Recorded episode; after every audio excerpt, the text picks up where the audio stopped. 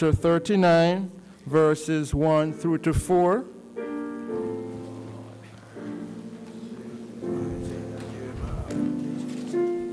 When you found the text, please say amen. amen. Okay.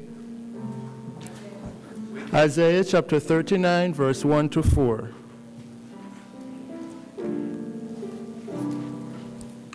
I'll be reading to you from the New International Version. At that time, Merodach Baladan, son of Baladan, king of Babylon, sent Hezekiah letters and a gift because he had heard of his illness and recovery. Hezekiah received the envoys gladly and showed them what was in his storehouses the silver, the gold, the spices, the fine oil, his entire armory, and everything found among his treasures. There was nothing in his palace or in all of his kingdom that Hezekiah did not show them. Then Isaiah the prophet went to King Hezekiah and said, What did those men say, and where did they come from? From a distant land? Hezekiah replied, They came to me from Babylon.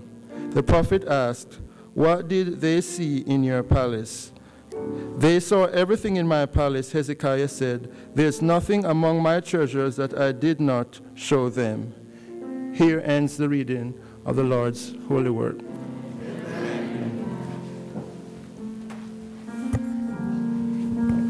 Good afternoon, everyone. Please bow your heads for prayer. Dear Heavenly Father, we come to you praying that you give the speaker the power to get through today's sermon. Touch his heart to make sure that he will deliver the best sermon possible. I pray for the and pray help us pray for the youth so that you may touch their hearts and they will leave this building with they will leave this place with something to take home in their hearts. In your humble name we pray. Amen. Amen. Amen.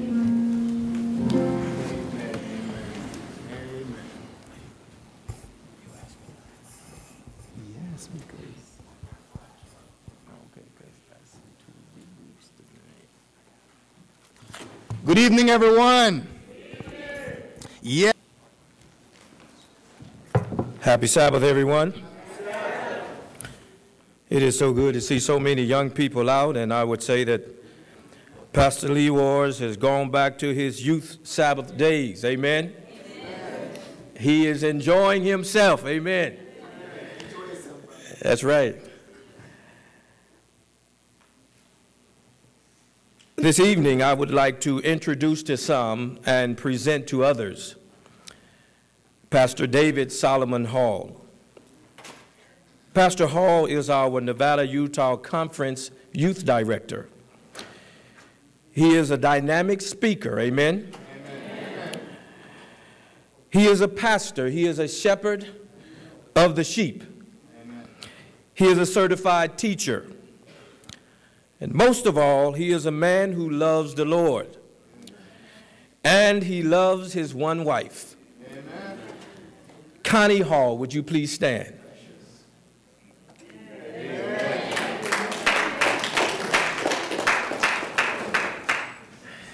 Pastor Hall has one son, David Hall Jr., and he's a committed and dedicated worker as it relates to the ministry. Pastor Hall has shared with me important information about the man that he is, and I would simply submit to you that he is indeed a man of God. After the next selection you hear, the next voice you will hear is none other than Pastor David Solomon Hall. Hear ye him.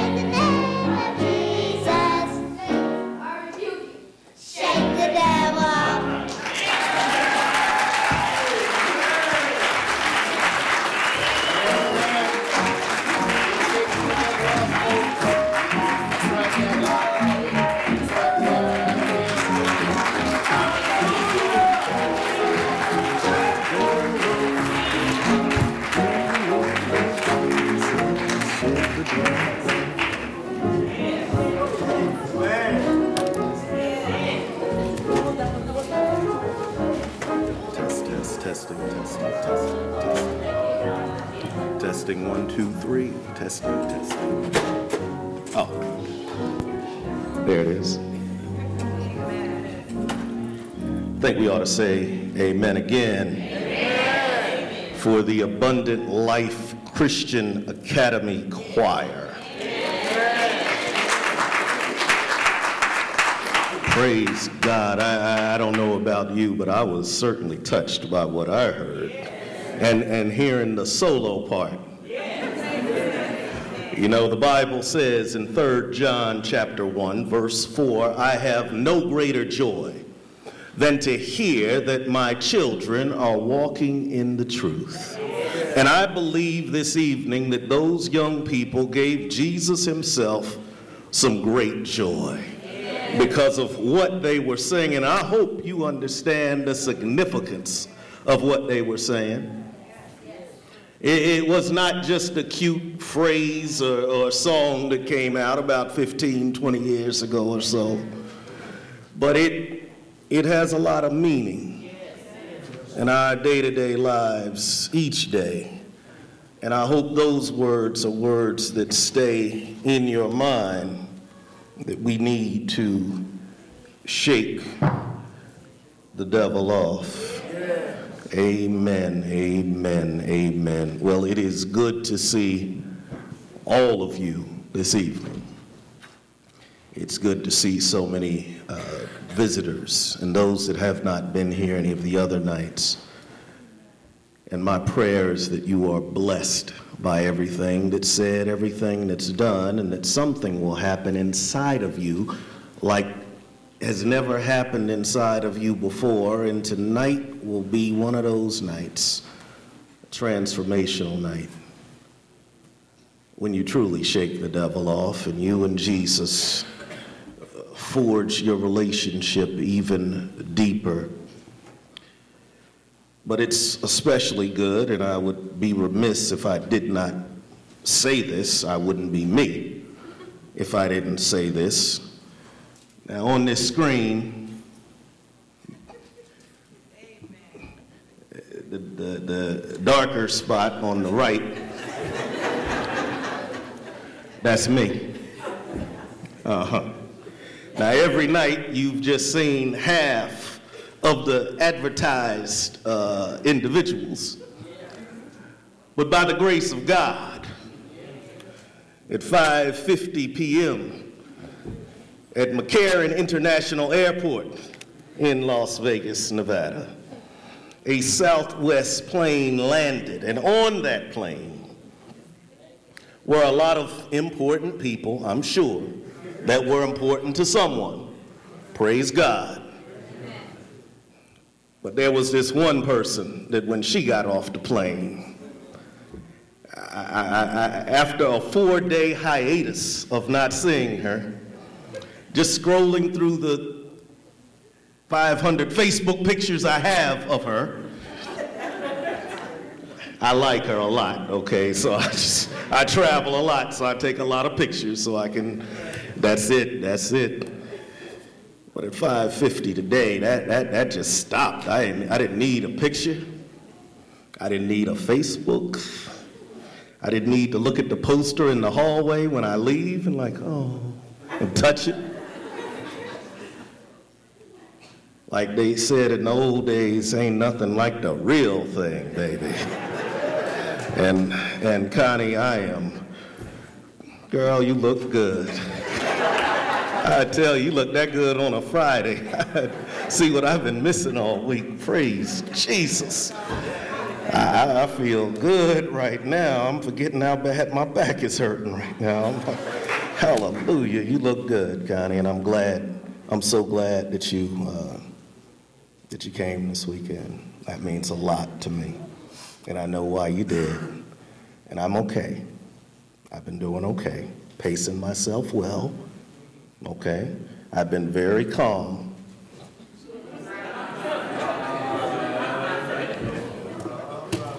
And I'm going to be very calm tonight, too, now that you're here. Amen. Okay.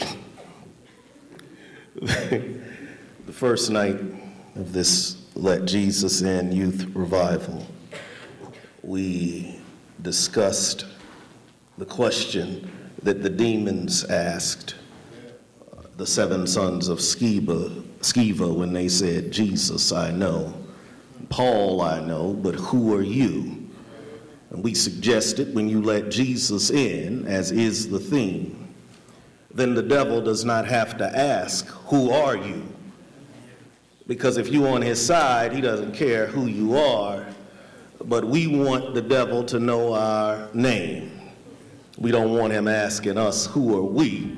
Because we're doing something that's upsetting him. The following night, we were on the ship, and the waves and the winds beat on it, and the question was asked by the disciples Master, carest thou not that we perish? And we ascertained when you let Jesus in, you find out that he really does care. And then Wednesday, we went back to an old musical, just singing in the rain. We dialogued how no matter what life may bring, we can still sing in the rain. Now, tonight, Adrian, you read this already, but indulge me, please. Turn to Isaiah 39. Can I get some water? Please. Isaiah 39. And I want us to look at verses 1 through 4 yet again. And I will read from the New King James Version of the Bible. Isaiah 39, verses 1, 2, 3, and 4. It reads this way in KJV. At that time, Merodach Baladan, the son of Baladan, king of Babylon, sent letters and a present to Hezekiah, for he heard that he had been sick and had recovered. And Hezekiah was pleased with them and showed them the house of his treasures, the silver and gold, the spices and precious ointment, and all his armory, all that was found amongst his treasures.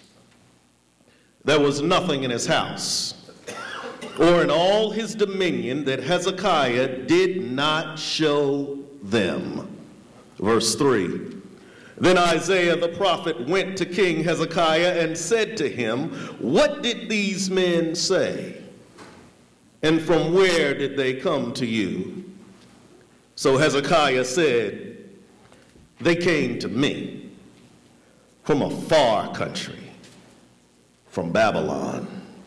Verse 4 And he said, What have they seen in your house? Hezekiah answered, They've seen all that is in my house there is nothing among my treasures that I have not shown them.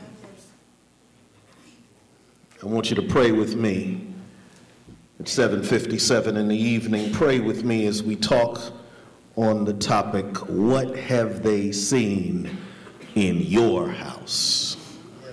Let's pray and now God our Father you have given me this assignment. And I pray in the name of Jesus that you now give the unction to carry it out. I'm just going to sit in the driver's wheel, behind the wheel. I'm going to let you tell me where to go and how to go. And Lord, at the end of this experience, may we be drawn ever so close to you and be able to answer in a positive way the question that was posed. I commit this all to you now in Jesus' name. Amen.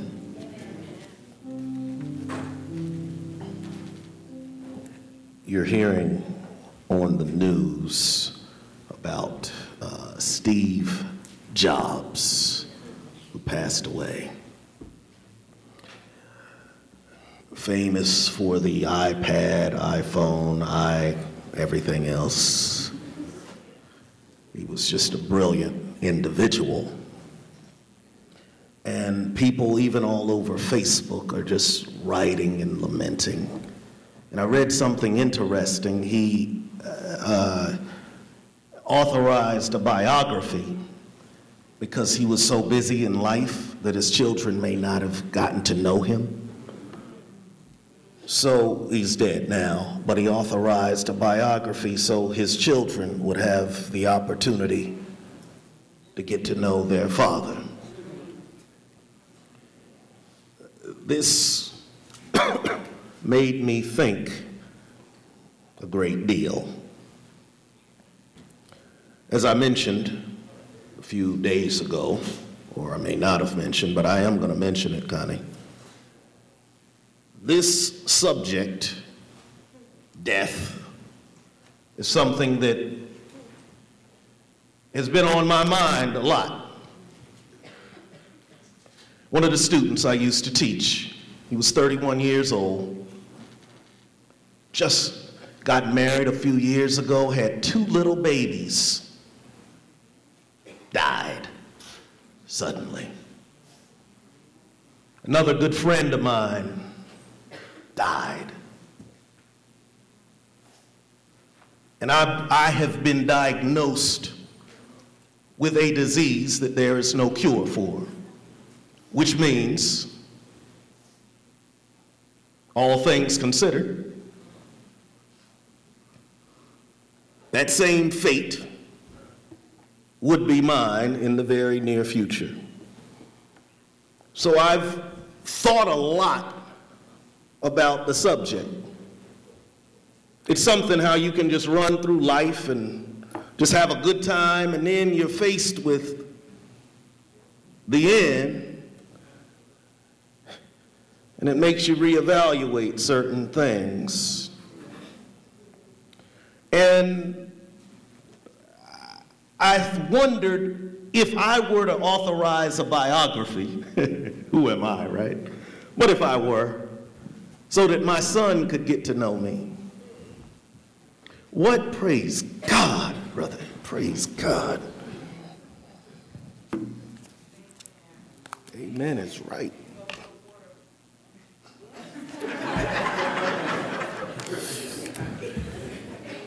So glad you're here, Connie.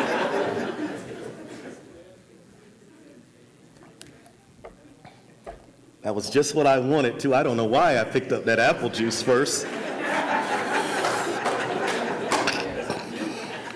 Did I say how happy I was that you? But I wondered what would be said about me. I wondered, I know what the stone, David Solomon Hall Sr., I figured you put that on there, Connie.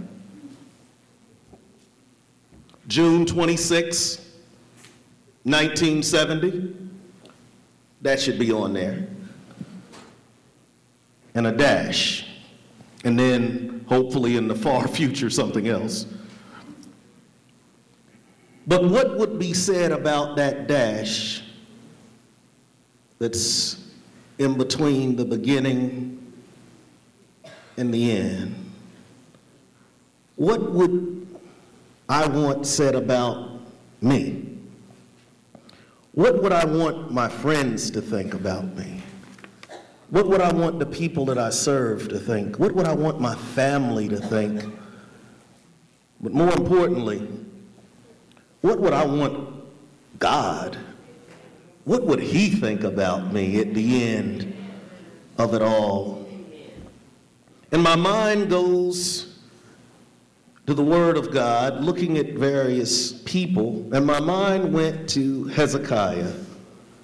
And if you turn quickly to 2 Kings chapter 18, you will hear what God Himself had to say about Hezekiah. If you look at 2 Kings 18, verse 3, it says, talking about Hezekiah, and he did what was right in the sight of the Lord, according to all that his father David had done. If you look at verse 5, he trusted in the Lord God of Israel, so that after him was none like him among all the kings of Judah, nor who were before him. Verse 7 The Lord was with him, and he prospered everywhere he went. Now, that's the kind of stuff you'd want said about you. He was king. The Bible says, before him, there was no king like him, and after him, there was nobody like him. He prospered in the Lord. Hezekiah was the type of person that we would want to model ourselves after. And if you go further in uh, 2 Kings chapter 19, you'll discover that the Assyrians, I'm going to break this down, I'm coming down. The Assyrians now, we just set up Hezekiah, everywhere he went, he prospered. The Assyrians came and took over everybody's country. You remember the story Israel split in two Israel and Judah. The Assyrians had ta- already overtaken the northern kingdom, and they sent word to Hezekiah's kingdom You're next. And you better not pray to your God because what God can stop us? All these other nations prayed to their gods, and look where they are. Don't pull none of this pray to your God stuff on us. They sent him a letter laughing at him, saying, What is your God going to do? And the Bible says that he took that letter, got his trusted advisors, laid it out, and the king sprawled out, prayed, said, Lord, deliver me deliver my kingdom. And an angel of the Lord went out and killed 185,000 of the enemy. So those that weren't dead woke up, saw all the dead people, were like, wow, what happened? And Sennacherib, who had all that big talk, went back home with no army because the Lord had fought for Hezekiah. Exodus 14 14 says, The Lord will fight for you and you will hold your peace. The Lord fought for him. His soldiers are all gone. So Sennacherib goes, I am setting it up. Sennacherib goes back home, and his own sons execute him so they can become king. Hezekiah was blessed beyond measure. Things were going well in his life. The Bible said he prospered in everything that he did. And then we get, come on, David, one more setup. We get to Isaiah chapter 38, where the Bible says the prophet, the representative of God, comes into the kingdom and says, O king, set your house in order, for you shall die and not live. Not only were you going to die, but you're not going to live either. They had to add that just in case. He thought the Lord was playing. You're going to die and not live. No explanation, nothing. And everything the prophet Isaiah said would happen. So Hezekiah Isaiah comes in, you're going to die, not live. Peace. Leaves. And Hezekiah, who before him there was no king, after him was no king, was just told he was going to die.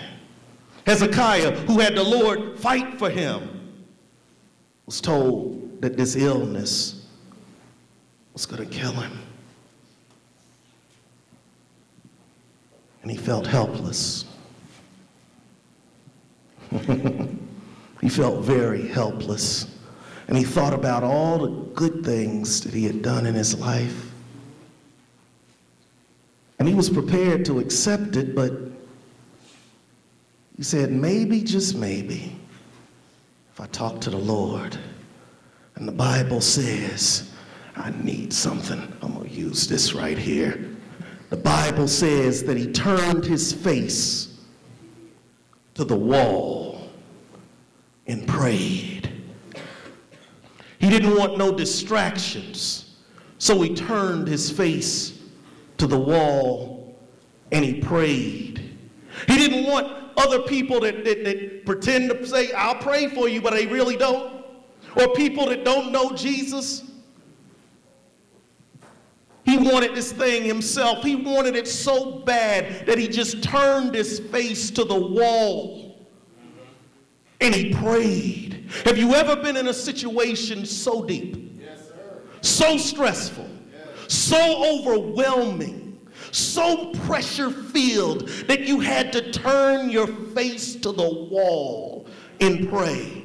This was a situation that mom couldn't help you with. This was a situation that daddy couldn't help you with, or grandma, or grandpa, uncle, aunt, the pastor, nobody. This was something that only you and God could handle. And he turned his face to the wall like you do from time to time. Hey, hey, like I had to do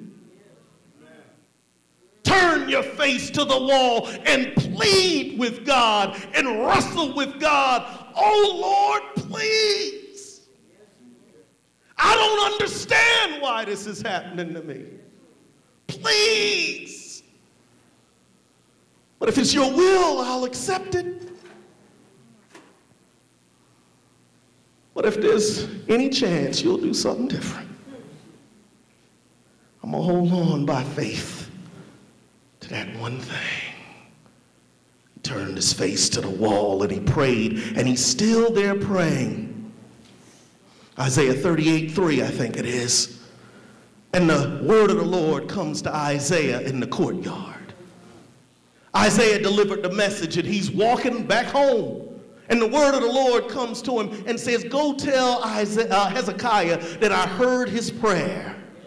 Tell him that he's not going to die.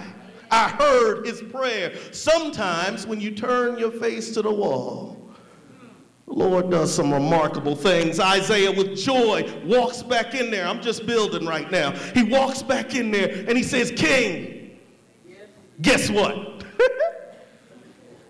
I know I told you you were going to die and not live. Forget that. Forget that. The Lord changed his mind. You're going to live. See you later. And he goes to leave. And Hezekiah, the king, says, Hold up. Wait a minute. No. You can't be playing with my feelings like that. I need a sign from God just so I'll know. And Isaiah said to him, The shadow of the sundial will move backwards 10 degrees. Now, what does that mean? That means, come on, David, that means that the earth that rotates and revolves would stop its rotation and revolution. The earth, the planet we are on, would stop and go backwards. Just to show this king that God meant business. When it says that the Lord was with him, when it says that there was no one like him before him or no one after him, you can see why. You see what the Lord did for him. He stopped the world for his main man. And he'll do the same thing for you. That's the background for the story. And then we get to Isaiah 39.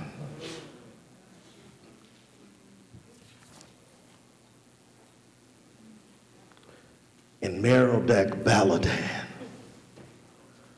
of Babylon, son of Baladan, comes with gifts and a present because everybody had heard about this earth stopping thing and they felt this a bad boy.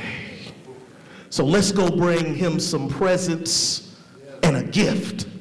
So maybe they won't come take over our country.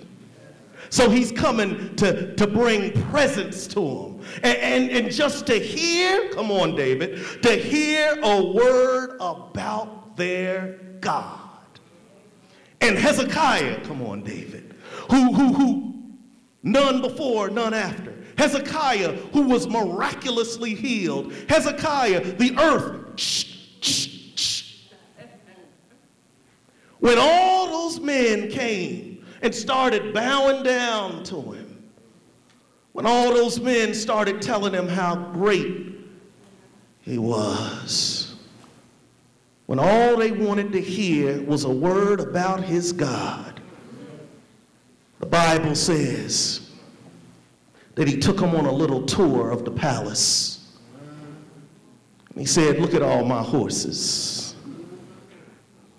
You see all those shields and swords of solid gold? Yeah, that's me. That's me. Look, look at my garage. See, I got a, a, a, a Mercedes, Bentley, Rolls Royce. I even got a Ford Focus, just when I want to kick it. but look at what all I have. Look at everything. Wait, wait, wait. I, I, I know you didn't, didn't want to know, but, but You would laugh if I pulled mine out, cause, but he, he, pulled out his, and he started pulling out wads of money. I, I just used this one to blow my nose. I used some to wipe the sweat off my forehead. I got so much it's not even funny. And they had an opportunity to hear, the men had the opportunity to hear about God. And all they heard about was what Hezekiah had. So the men leave. And when they left the Babylonians, you, you, you understand you're going to hear from them a couple of years later when they come and, uh huh. When they left, they left not thinking about, Lord, I lift your name on high. They didn't leave thinking about what a mighty God we serve. They left thinking they got money, lots and lots of money.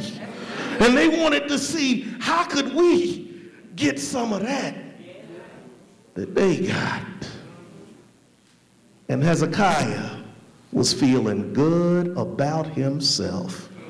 It feels good sometimes, I ain't gonna lie. It feel good when you got something and somebody else don't have it, and you tell them you got it, and they're like, wow. You're like, yeah, yeah, yeah. It can make you feel good. He felt real good until Isaiah the prophet came in. Isaiah the prophet said to him, So who were these men? What business did they have with you? And if you look at his response, he says they came from a far country, saying, Isaiah, they, they didn't have planes, trains, and automobiles. These brothers rode by donkey and horse just to see me. And so since they came, there ain't nothing that I didn't show them. I showed them everything in my house. Yeah. Nothing about the Lord. If you read those verses, you don't even hear God mentioned. Just, I showed them everything that I have. And then the question is asked in verse 4 What have they seen in your house?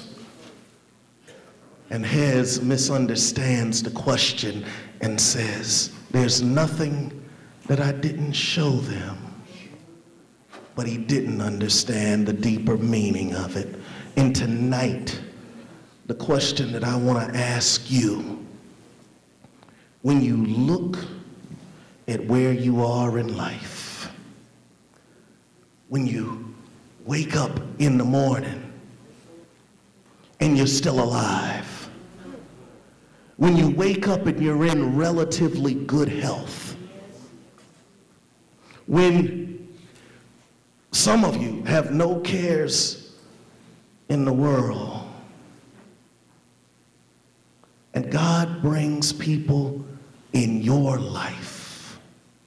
And you have the opportunity to say something about God.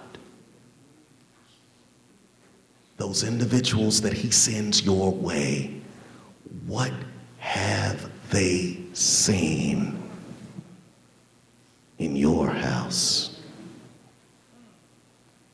When they come to your house,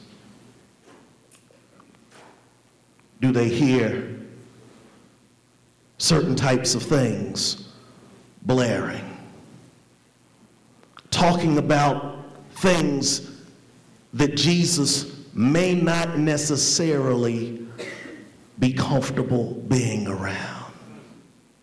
Do they see you when you're watching the screen, the big screen, or the computer screen, looking at things, minimalizing windows when certain people walk in, but maximizing them when they walk back out? Do they, do they see you pretending to be a Christian? What have they seen in your house? Those of you that have children, what have your children seen in your house? When they see you, Lord, I lift your name on high one day a week. But the other six, it's all about you. And some of the things that you say, probably not words that God would want you to say. And some of the people that you talk about, God would not want you talking about. And the way that you're talking about them, the way that you talk about what's going on in the church, and then you wonder, I don't know why they don't want to join. I wouldn't want to join either if I heard some of that. What have they seen in your house that makes Gladys Knight and the Pips suddenly acceptable, but Lil Wayne not acceptable? What if they seen it, the oldies but goodies are okay, and I could cut a mean rug because it was groovy? To I don't know what's wrong with you young people today. And they know you still got your records and your eight tracks somewhere hidden or CDs. what have they seen in your house, parents? What have they seen in your lives that when you have a Dale oh, David, David, David, take your time, take your time, take your time. When my son said to me, my son said to me, our son, Connie, said to me, I don't want to be a Christian anymore. That made me do a reevaluation. What kind of stuff? What did I do? How did I represent God that He wouldn't want any part of it? And some of you may be going through the same thing. You see the disinterested looks. Do they see you having worship in the morning? Do you pray with your young people before they go to school? Do you ask the Lord to, uh, after they have gone, protect them? Let no hurt, harm, and danger come over them. Let no satanic influences in this city or otherwise come and take them over. Do you fast? Do you pray over them? Do they see you agonizing? Do you have evening worship? Do they see you reading your Bible? Do they see you studying the Sabbath school lesson? Do they see you on Wednesday nights? Anxious to come to church so that you can be in the presence of the living God? Do they see you first thing Sabbath morning getting ready because you can't wait to get to Sabbath school to hear someone talk about your God? Do they see you actively involved with adventurers? Because if you're in that, you got to be actively involved with that thing. Man, that's some tough stuff. Praise God for people that are in it. Do they see you encouraging your pathfinders along? What have they seen in your house? It's time for us to stop saying, What's wrong with the young people?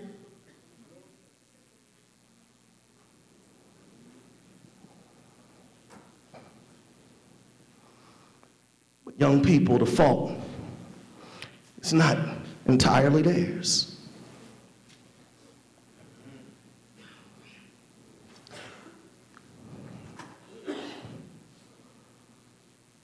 I went to public school. I go to Christian school. And they had this thing called, maybe you've heard of it, basketball. And I actually liked that game a lot, and I was good at it. And I started, starting at guard. Number 11, because I liked Isiah Thomas, so I picked 11. I'm old. David Hall. And the games were Tuesday nights and Friday nights. And I played my ninth grade year my 10th grade year and my 11th grade year. My wife just looked at me and said, Look, I saw that look. She's shaking her head, heathen. Can't believe I married. And Pastor Russ, I liked playing. I liked it that they said my name. I liked it.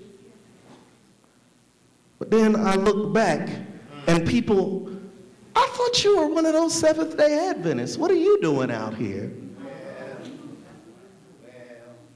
And I had to come up with something creative, which meant I lied.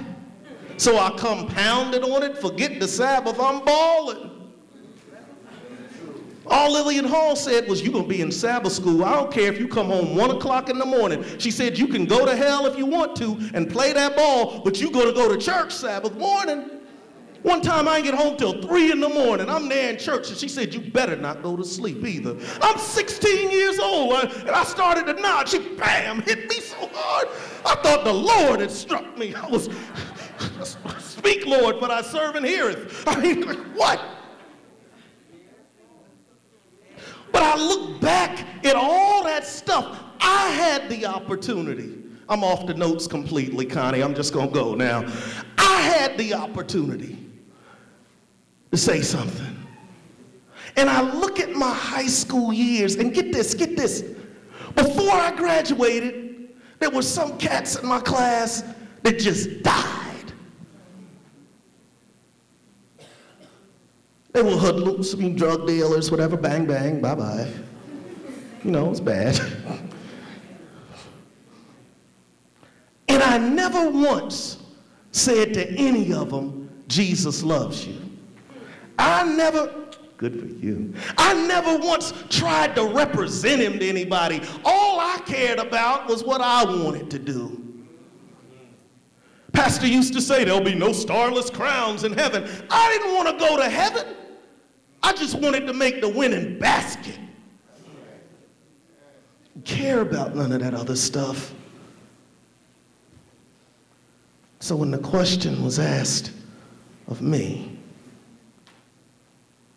when the Lord sent people to find out what I believed,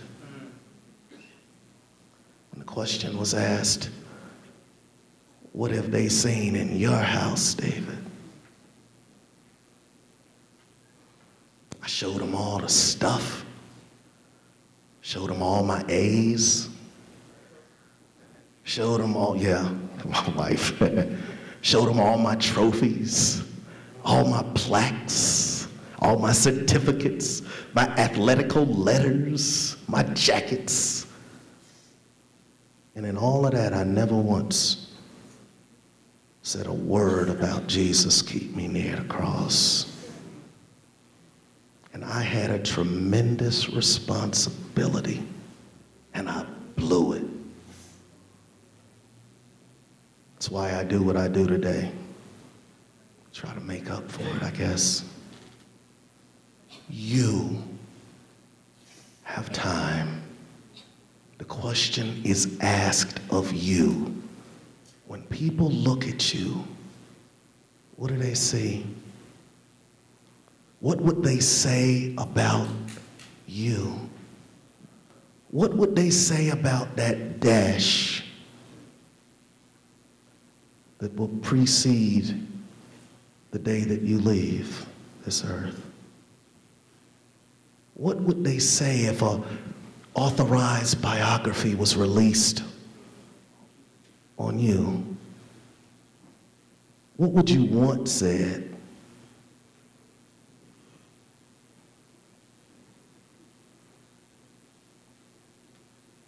What would you want God to say about you? That story ends. I'm going to stop. That story ends because of what Hezekiah did,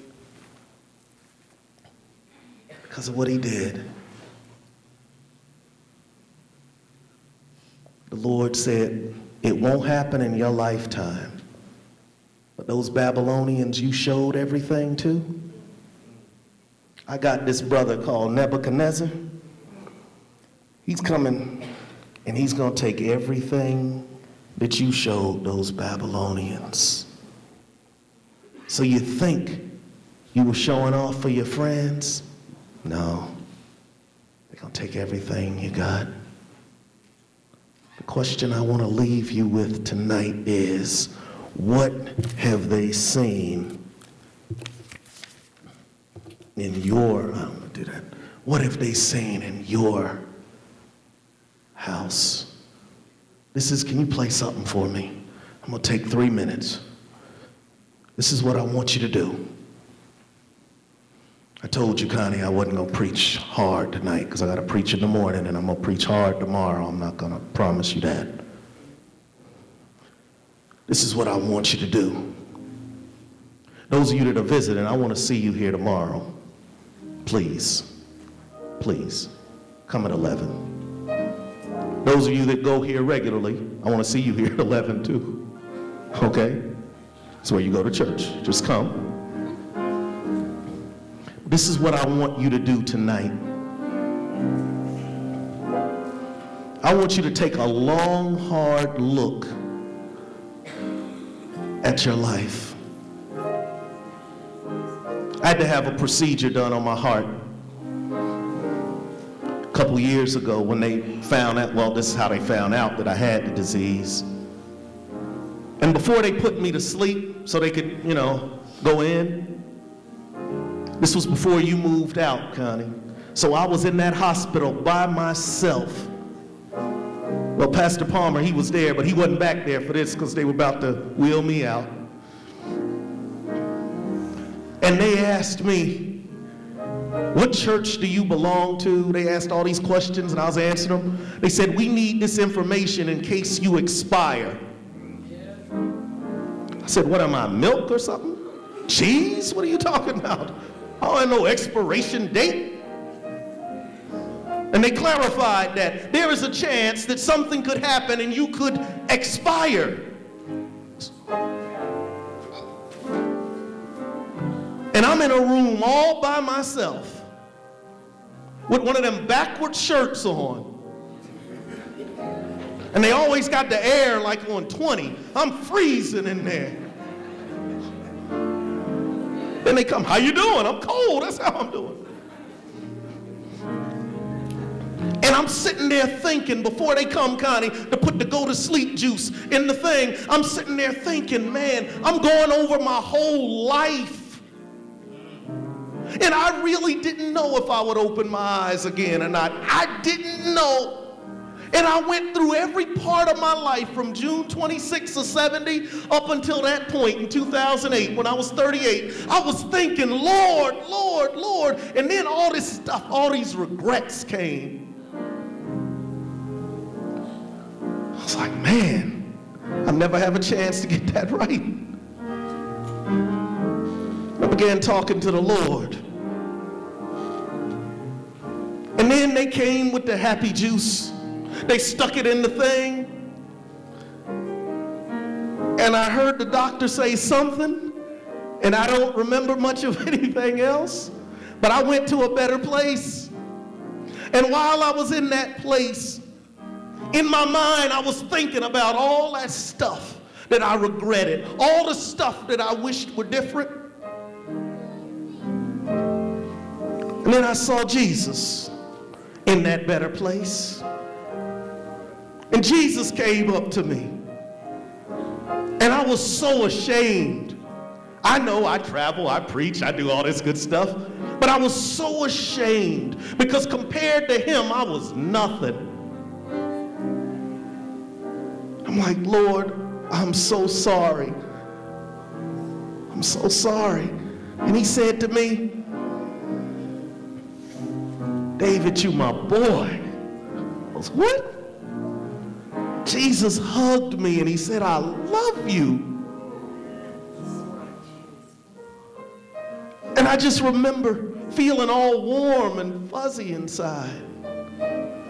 That somebody could love me despite everything else. And in that moment, I was baptized on my 12th birthday, but in that moment, in my unconscious state, I said, Jesus, I'm going to let you into my life. And however this play out, it play out. And after I said that, Sister Brown, I started hearing something like beep, beep, beep, beep. And, I, and things were a little foggy and I saw all these people dressed in white. I thought they were the angels. I was, hallelujah, home at last. The redeemed are home at last. But I looked and then they looked like doctors. I was, oh. But then I got excited again because that meant I made it. And I felt good about that. So I got one more chance. This is what I want you to do. I'm going to tell you, I'm going to pray, say amen, we leave. Here it is. This is what I want you to do tonight. This is what I want you to do tonight. This is what I want you to do. Everybody in here, I want you to do this one thing, one thing. I want you to talk to Jesus. And I want you to say to him, I want my dash to be more fulfilled. I want, when you ask me the question, what have they seen in my house? I want to give the correct answer. So, what I want you to do tonight is to say, Jesus, I want you to come into my heart, into my life, so that my dash, when my dying day comes, my living will not have been in vain. Amen. Yes. The friends they have no heaven or hell to give you. Position, no heaven or hell to give you. Money, no heaven or hell to give you. When you're lying on that bed, when you're faced with something, I'm talking now, Connie. When you're faced with something, when the doctor said to me, there is no cure, you forget all that other stuff and you start trying to get stuff right. Get it right while you have the chance. After I made up my mind to do that, I'm about to pray. Sister Rawls, the Lord gave me a second chance on Tuesday. And he said, We got one person on earth that can perform the surgery that will keep you alive by God's grace for another 20 years. I got another chance. I got another chance. I hadn't had open heart surgery yet, but once I've had it, by the grace of God, I will have had my second chance. And I guarantee, tell him this, David, I ain't wasting no more time. I'm not wasting another day. You made a great decision today. I'm so proud of you. Don't, don't waste another moment. I want you, young people, people that used to be young, people that think you're young, I want you to make a decision when you leave this place. to let Jesus in. How you going to make it? That's between you and Jesus. I'm not asking you to stand, wave your hand, do a little jig. I'm not asking you to do nothing. I'm asking you in the privacy of just you and Jesus to make that decision because once you make that decision, sorry, Connie, I said I was calm. Once you make that decision, whoo, something happens inside of you. Something happens when you let Jesus in. You walk a little better. You talk a little better. Your skin is a little brighter. Your grades get better because you got Jesus.